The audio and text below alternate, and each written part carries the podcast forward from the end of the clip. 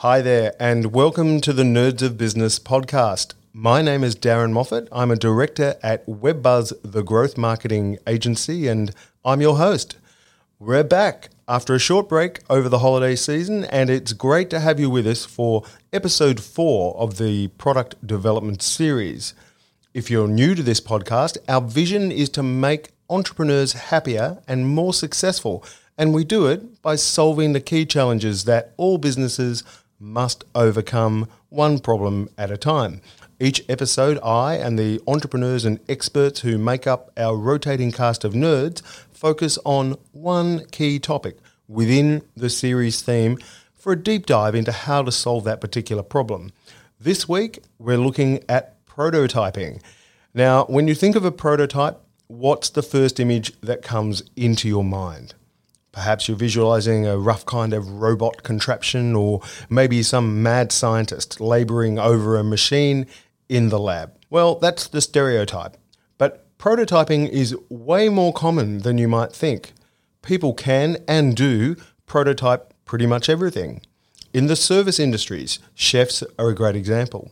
They'll test new recipes by serving a prototype of the dish to the restaurant waiters before listing it on the menu for general consumption. In the arts, for instance, musicians prototype new original songs with demos before they commit to the final recording sessions. And it's much the same with physical products, of course. Now, I want to play you a few famous quotes on prototyping that I'd like you to keep in mind as the episode unfolds. They highlight some of the key themes you'll be hearing our guests discuss. The design process is about designing and prototyping and making. When you separate those, I think the final result suffers. That quote is by Joni Ive, the famous designer of the Apple iPhone. Now, he obviously knows a thing or two about product development. And check this next quote out. It's probably my favorite. Prototyping is the conversation you have with your ideas. That's Tom Wujek, who's a famous TEDx speaker and inventor. I think the concept of a conversation with your ideas perfectly sums up what prototyping is. And for today's opening story, we reveal perhaps the longest, most arduous example of that type of conversation in the history of modern business.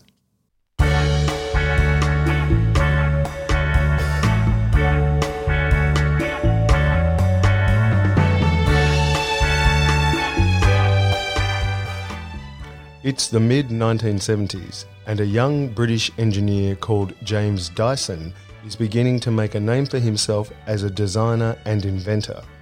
At just 22 years of age, he invents a sea truck that can carry 3 tons at 50 miles per hour across the water.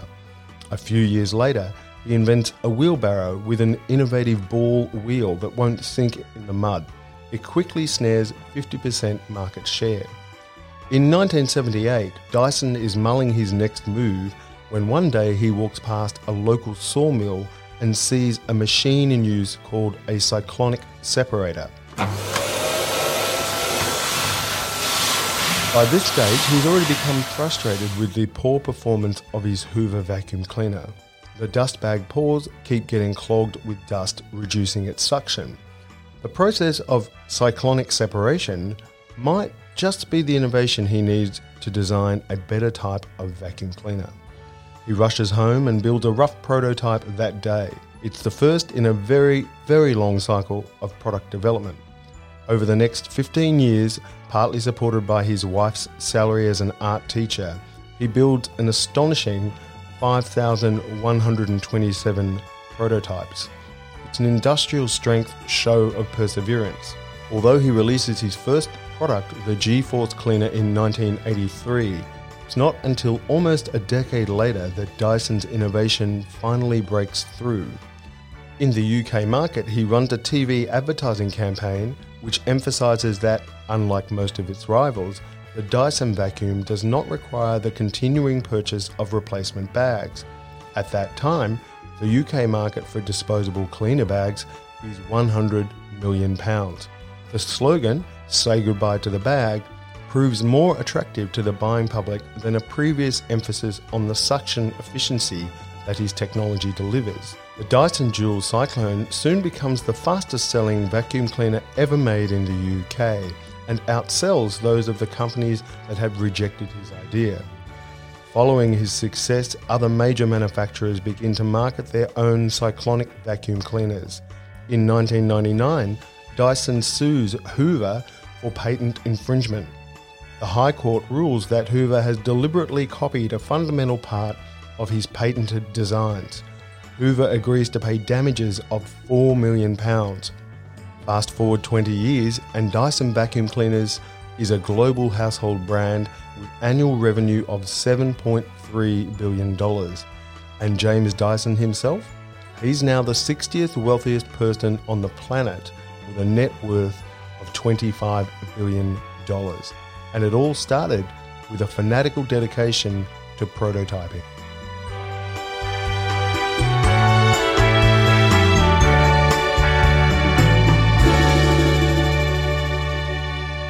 There's no doubt that the Dyson story is a pretty extreme example of prototyping. Most products and services will usually only require a handful of prototypes before they're ready for market release. So the real mystery is, why did he go to such lengths?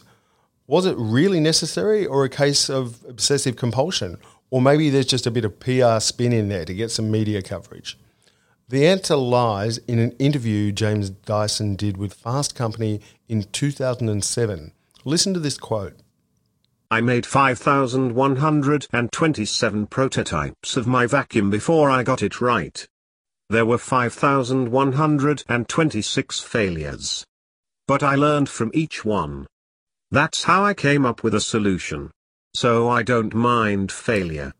According to Dyson, it's all about the learnings that come from the failures that make prototyping such an important part of the product development process. If you're developing a new product or service, or gearing up for the launch of a startup, for instance, how can you use prototyping to make your offering so good that it becomes a hit with your customers and changes your life forever? 3, 1,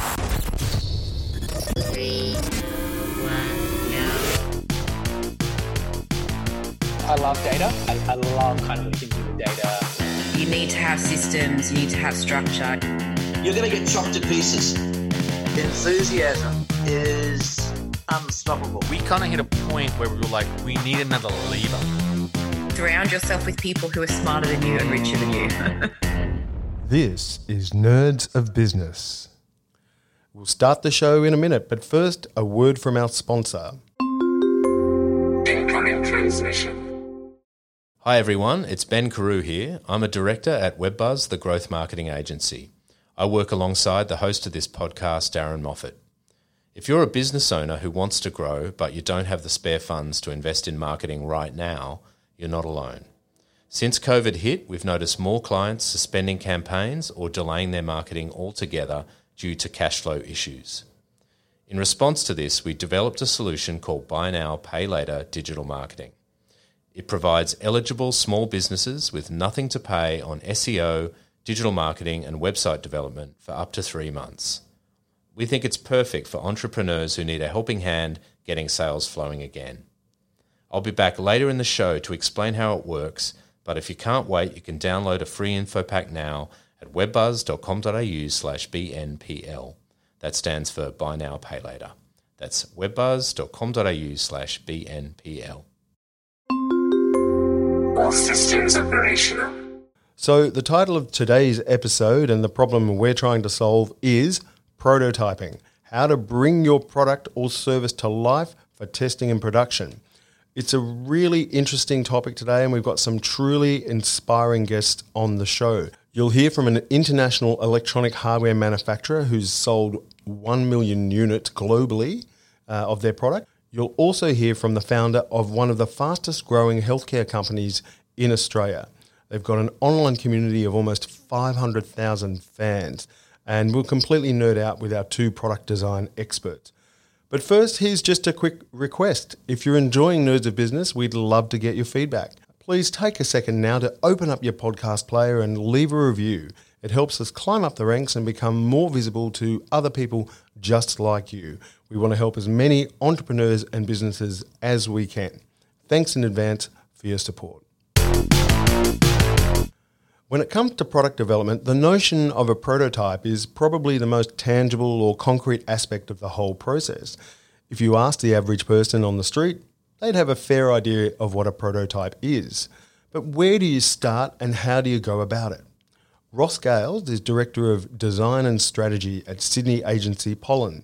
Ross is one of our two product design experts for this series, and he's designed product solutions for some of the biggest brands in Australia, including Gumtree, which is owned by global giant eBay. I asked him to describe the process he uses for prototyping digital products, but also have a listen to what he says about the power of 3D printing for prototyping physical products as well.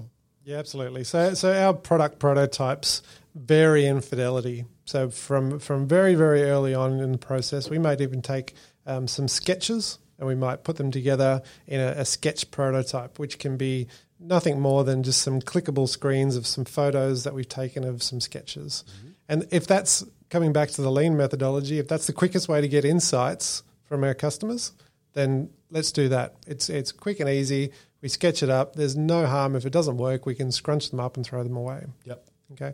Now, moving through the different layers as we get further into the product development, the prototypes start to get a little bit more fidelity. So we start to do things like moving into clickable prototypes where we use tools like Figma and Sketch and InVision, where we start to design the screens even just at a wireframe level and start to make them a bit more interactive and starting to see how the experience might flow between the different elements of the product for the users. They're great because you can put them into user testing. There's some great online user testing tools where you can recruit users from different segments that are in your target audience and get them to trial the product. And by watching people using a product, you learn so much about how users will engage with your product or service. So I can't recommend it enough, doing lots of user testing. And Mechanical Turk, would that be one of the sources of user testing you guys use, or do you have others that you'd recommend? Yeah, we try and do a lot of qualitative face-to-face wherever possible. So we try and it's always by watching somebody doing it, that's when you really get the great insights. Yeah, right. So there's a great service in Australia called Askable. Ah. Askable are a Brisbane-based company, yep. and by putting in a recruitment brief, they recruit users within your target audience. Right. And it's online user testing, so you can upload a small prototype and have a one-on-one conversation with users while they're actually using your product. Oh, this is by video, is it? You can just use Zoom or you can use other online services. There's plenty of other tools out there for facilitating. It's called moderated user testing. Okay. So you've got a moderator on one end, a prototype that you're discussing, and you're having a one-on-one conversation, not trying to lead them into particular things, just to watch them use it, just to gain some key insights in terms of where there's potentially usability issues, where there's a lack of understanding how the product might function, where there's a prior conception about how a piece of software like that should work. That's an interesting one. We call them mental models. Oh, that's a good one. That's nerdy. You've awakened the nerdbot. She's a bit sleepy then, but she's come back to life. Wow. So, that's, I guess, at its core, Ross, this stuff you're talking about now with user testing, which is so interesting, is really about testing assumptions, yeah? Yeah. So because any product design, whether it's a digital product or a physical product or even a service, essentially is a bunch of assumptions, right? So you're really testing that. Have I got that right? No, it's wrong. If it's wrong, why it's wrong. But am I right?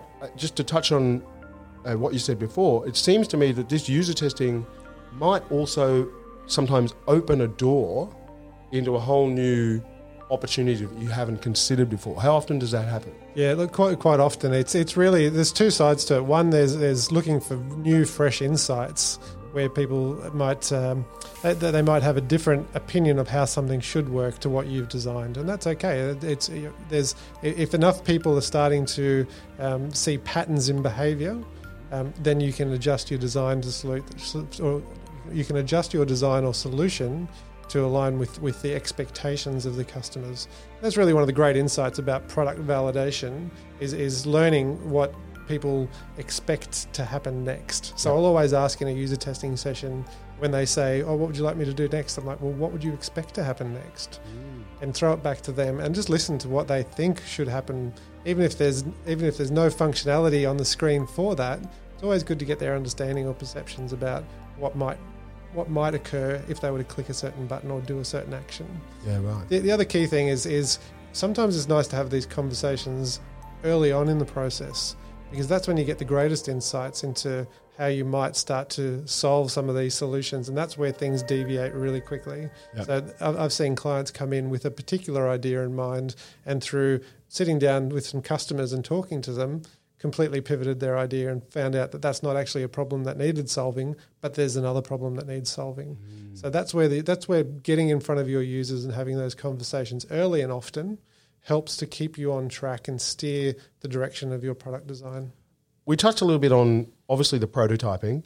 I know you guys are focused on the digital stuff, but what about 3D printing? How good is that for prototyping physical products these days? Yeah, look, that stuff's coming ahead in leaps and bounds, and it's not an area that we specialise in or do a lot of, but it's certainly something that we see is just the rapid prototyping capabilities of companies these days to get objects in people's hands, particularly when you're talking about physical electronic devices, those sorts of things, to be able to see how it might feel and hold, and to shape up the components of these objects rapidly, and same as digital, to be able to scrunch it up and throw it away if it doesn't work without having over-invested. Mm. This comes back to that lean and rapid prototyping and validation. It's the same ideas, just in a different medium. In a different medium, that's right. Okay, so that's the how. But why is prototyping such an important part of the product development cycle? I would say there's two primary reasons that I can think of. One is that prototypes are visual, and when you are talking to someone about something, especially if that something is quite abstract and not quite tangible yet, it's really easy to miss what people are trying to communicate. I'd be talking about the color yellow and you're talking about green just because we can't actually look at the thing on the table. And so it's about having a visual thing to point at. Mm-hmm. And make sure that you're talking about the same thing and that you're gathering as accurate of feedback as you possibly can. So it's really just about visual sort of and aligning on language of what you're speaking to. Mm-hmm.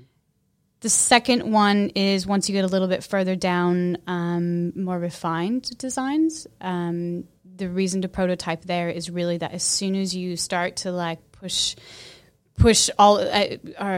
As soon as you start to map out all of the different interactions, you suddenly realize that there's all these edge cases or unknown scenarios that are going to come up mm-hmm. that you need to account for and you need to think about before you actually start building it. And in some cases, you actually end up reworking things.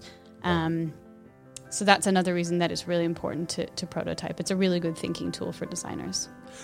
And how long does that stage of the process last? I mean, I know that's a very difficult question to answer because inevitably the answer would be different for different products and projects. But typically, if we broke the life cycle of product design from ideation, through to sort of go to market, like how much of that time is spent on prototyping as, say, a percentage? Mm-hmm. Well, maybe I'll just ground it in what we often do at Us Two as an agency. We sell in a piece of work that we call discovery, which is usually anywhere between 6 to 12 weeks of work, where we do a lot of that initial research and validation that we've already covered a lot. And as part of that, we would probably do at least three rounds of prototyping in different fidelity, so going from sketching up to like a really high fidelity in about, like within 8 to 10 weeks, you can do 3 rounds of prototyping.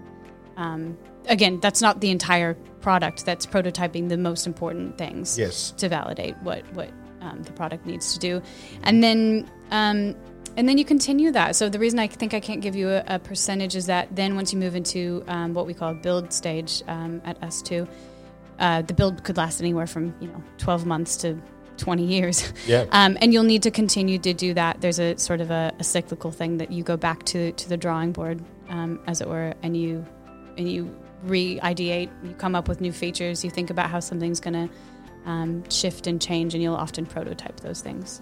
So frequently, right. But you could probably do a few versions of it in, a couple, 3 months.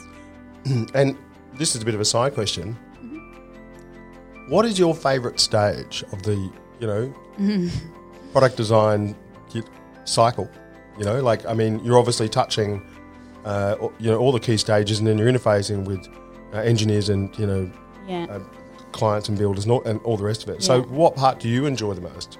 Well, so that's a good question. I think I have followed a very common path for designers. I started my career as a visual designer. I studied visual design in university, and then I ended up doing, they called me a UX UI designer. So I was very much at the forefront, making what you would see as the app, designing that to look the front end. The front part, the face of it, making it look pretty and interactive and fresh. And then I found my way more into research, and to be honest, I never really looked back. I think, actually that's not quite sure.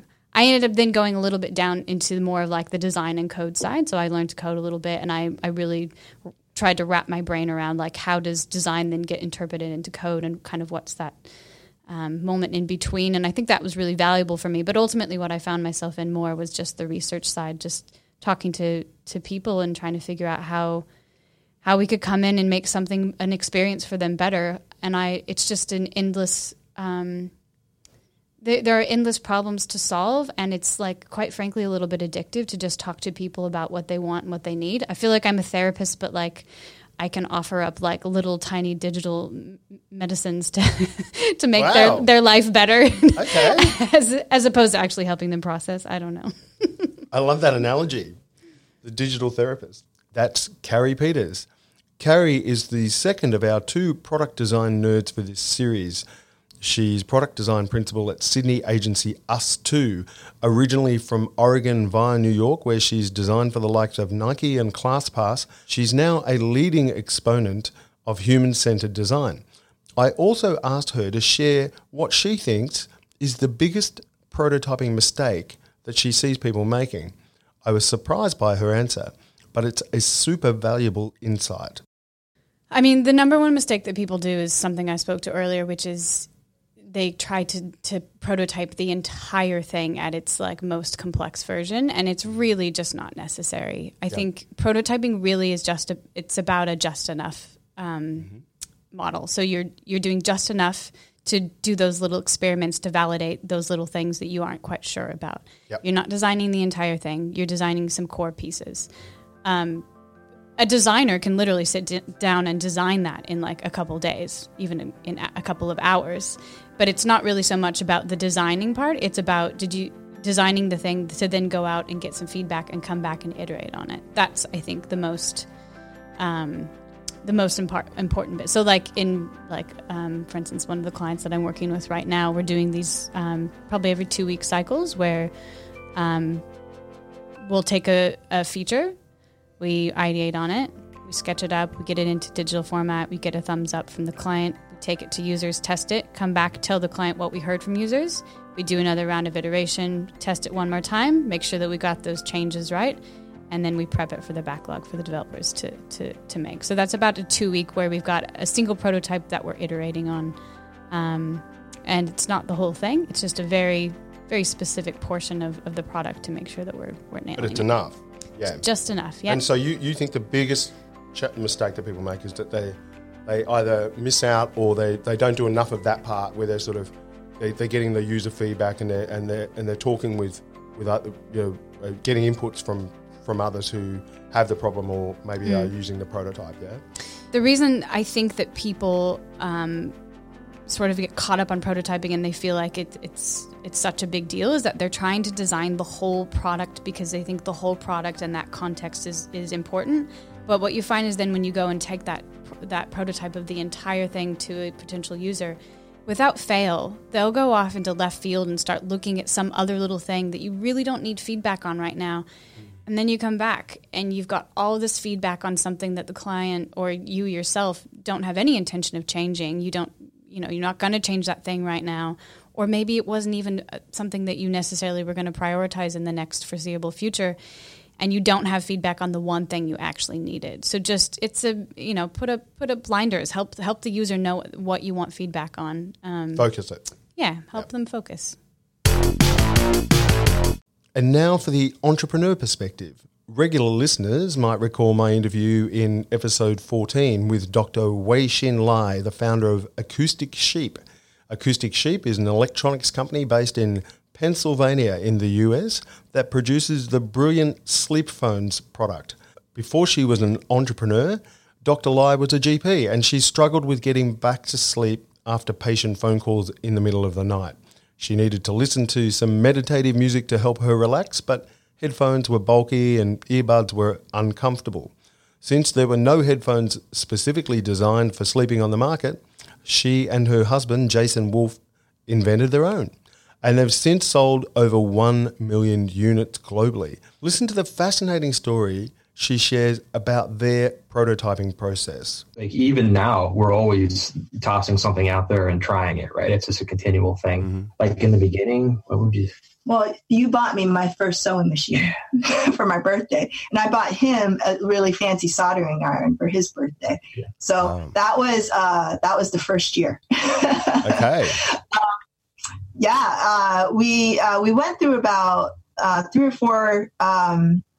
Like different prototypes, and we also had like so first some of the prototypes were more like traditional headphones, as we mentioned in the beginning, but flatter and made out of fabric, and that just didn't really hold together very well. And then we tried a sleeping cap kind of an idea, so putting it into more of a beanie kind of a shape, and that worked, but it was hot.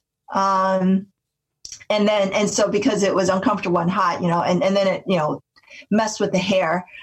So then I would take it off in the middle of the night, and it just wasn't as nice. And then we came up with the headband idea after that. And I think over Christmas holidays, I sewed it together, and then we tried it, and it just worked. And then it was like, oh, okay, well, let's go to the fabric store, buy some more fabric, and you can order some more speakers and wires, and then we started making them. So it sounds like you went through at least 3 or 4 different kind of iterations before you kind of got to the real at least solid prototype, yeah, that you knew you had the right product, yeah? Yeah. Well, so we came up with the headband concept, and then we refined it further, because at the time we were doing them ourselves, right? Yep. And so then we had to source like little beads so that the speakers could be adjusted. And then we had to source an eyelet for where the wire came out. And so then we first had just plain old circular eyelets. And then we found an eyelet that had a sheep on it. And so then we bought the sheep eyelet. We bought it all out, like 500 eyelets. And that's that sort of thing. With different sizes, because at the time we were buying just off-the-shelf fabric, which weren't very stretchy and not as nice as our current fabric. We had to have 5 different sizes, which was kind of a headache. Mm-hmm. And so I had to map out using cardboard, like what size to cut for each size. Right. And so we had that, and then basically had to just lay out the fabric on our carpet, and then mark it out with the cardboard, and then use like one of those fabric cutting tools and cut it all out. And then, so it was a whole regimented process, and we codified it, wrote it all up. It was like 20 something steps.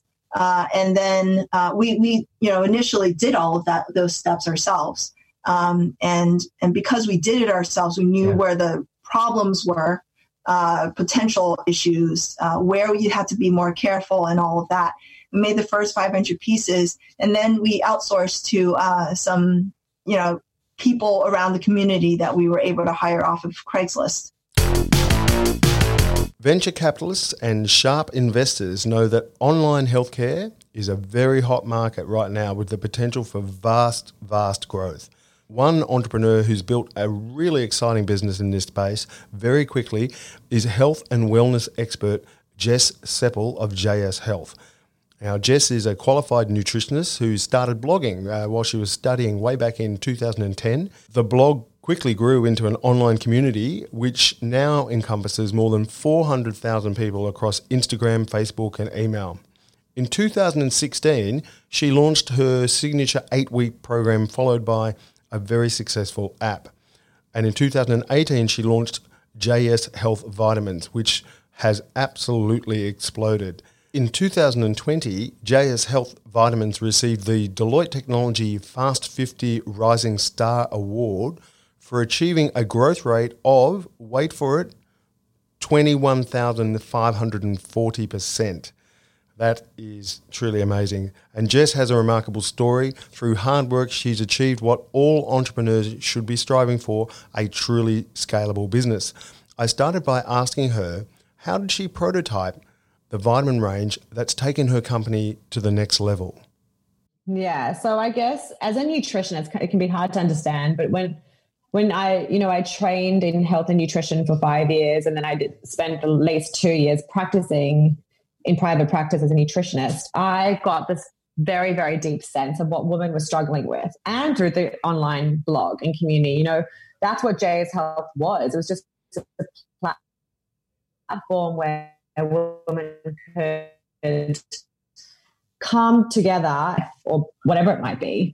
So I got a real big sense of what women were struggling with: stress, sleep, hair growth, hair thinning, energy, skin breakouts, sleep. Did I say sleep? You did. Sleep is such a big thing. So I got a real sense of what women were struggling with. And that's when I got this fire in my belly, because I had, used nutrients and minerals and adaptogenic herbs or just herbs and through my training of becoming a nutritionist. And I saw the power that they had.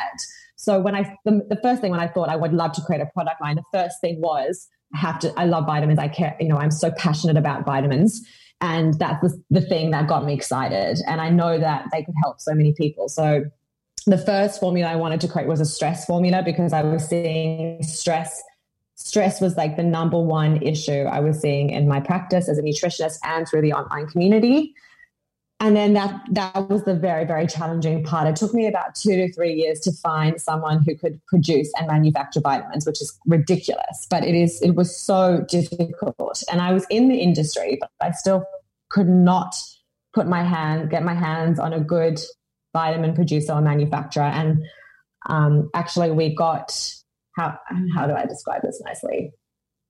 We basically threw away $10,000 to $20,000 on someone who we thought could create vitamins. He had said he had experience in the industry, but if I look back on it now, having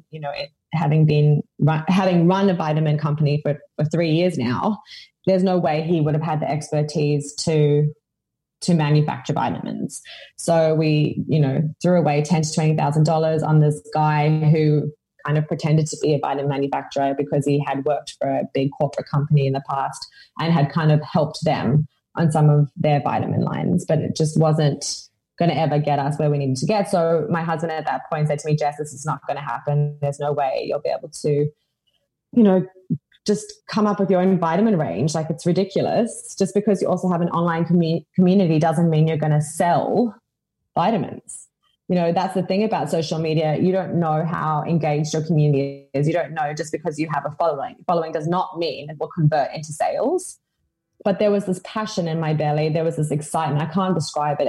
Other entrepreneurs would be able to maybe describe it better than I can. But it's just this feeling of desperate. You just get desperate to create this. And my husband had then at this point said to me at least 5 times, it's not going to happen. It's too expensive. And then I also was mentored by a very well-known doctor here in Sydney. He's been my mentor for ages. And he even called me one day and said, Jess, I think this is going to be a really expensive exercise. I just wouldn't go down this road. It's the vitamin industry is so crowded, and who was I to think that I was going to have a successful vitamin company just because I was a nutritionist with a social media following.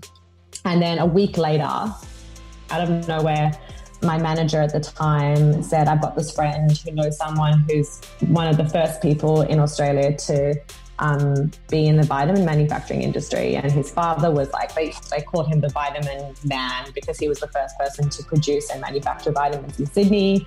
And I met his son. Craig and we had a meeting and that was it. And at still at that point, we only ordered like 2,000 bottles of our first product, which ended up being a hair growth formula, hair and energy, we call it. Mm-hmm. And I still said to Dean, my husband, there's no way we're going to be able to sell these 2,000 bottles. And we did. And now we're 14 or 15 products deep. And, you know, JS Health vitamins are definitely trending in the vitamin space here in Australia. And I think it's because they're different. You know, they're all backed by research and science. There is a nutritionist behind them. Every single formula is created because my community has voiced to me that they're struggling with a particular something. And then I sit and put together a formula that I think will help them. And every single formula takes me at least a year to create and develop. And I'm not interested in trying to save money or cost. I'm interested in creating a damn good product that is based upon traditional research. Yeah, it's just, you know, everyone says to me, how come JS Health Vitamins is doing so well? They're such huge, big vitamin companies here in Australia, especially. And I think it's because there's just a tremendous amount of care and effort and detail put into our formulations. I won't put an ingredient into a formulation unless it has a traditional research claim to show that it's helping with whatever I'm stating.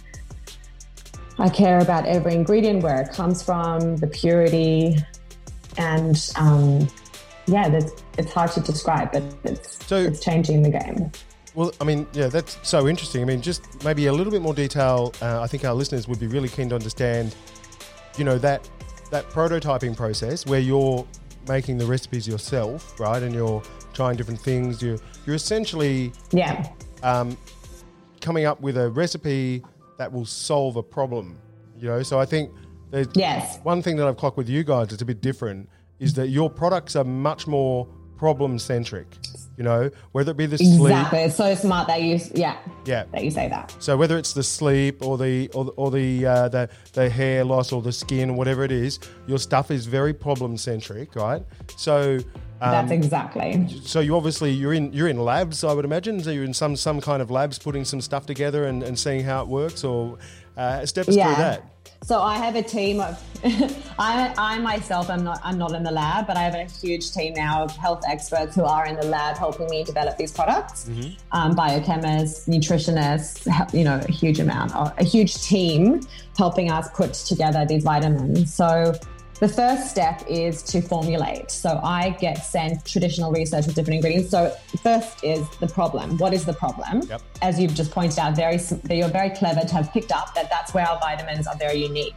It's that they point out the problem and the issue you may be struggling with. So instead of going into the pharmacy and seeing a million different vitamins that are probably just going to overwhelm you, vitamin C, vitamin D, vitamin E, turmeric, you're just going to go straight to, wow, they have a detox and de-bloat vitamin, perfect for liver detoxification and bloating.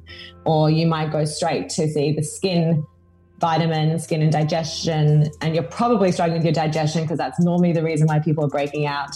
So your brain will just go straight to the skin and digestion formula. So it's just trying to make it much easier for the community and for our customers. So the way it goes is that I want to put together a skin formula and I get sent the traditional research of ingredients that do and have been shown to support skin health. So normally it's a nice combination of nutrients, minerals and herbs. Nutrients and minerals as a nutritionist are my favorite, more than herbs. I'm not a naturopath. Okay. And I obviously from my training, I have quite a good understanding of what nutrients and minerals will probably help the skin, like vitamin C, vitamin E, zinc. First things that come to my mind, and then probably some, you know, nice herbs, antioxidants, and I will then contact my vitamin manufacturer. They have a team of health experts and researchers that send me the research and show me which ingredients have been shown to help with skin health. And then I take the ingredients that have the traditional research to back them up. And then I start formulating. And as I said, each formulation takes me at least 12 months. So we go back and forth. And the other big difference with JS Health is that I only put ingredients that are at a therapeutic dose.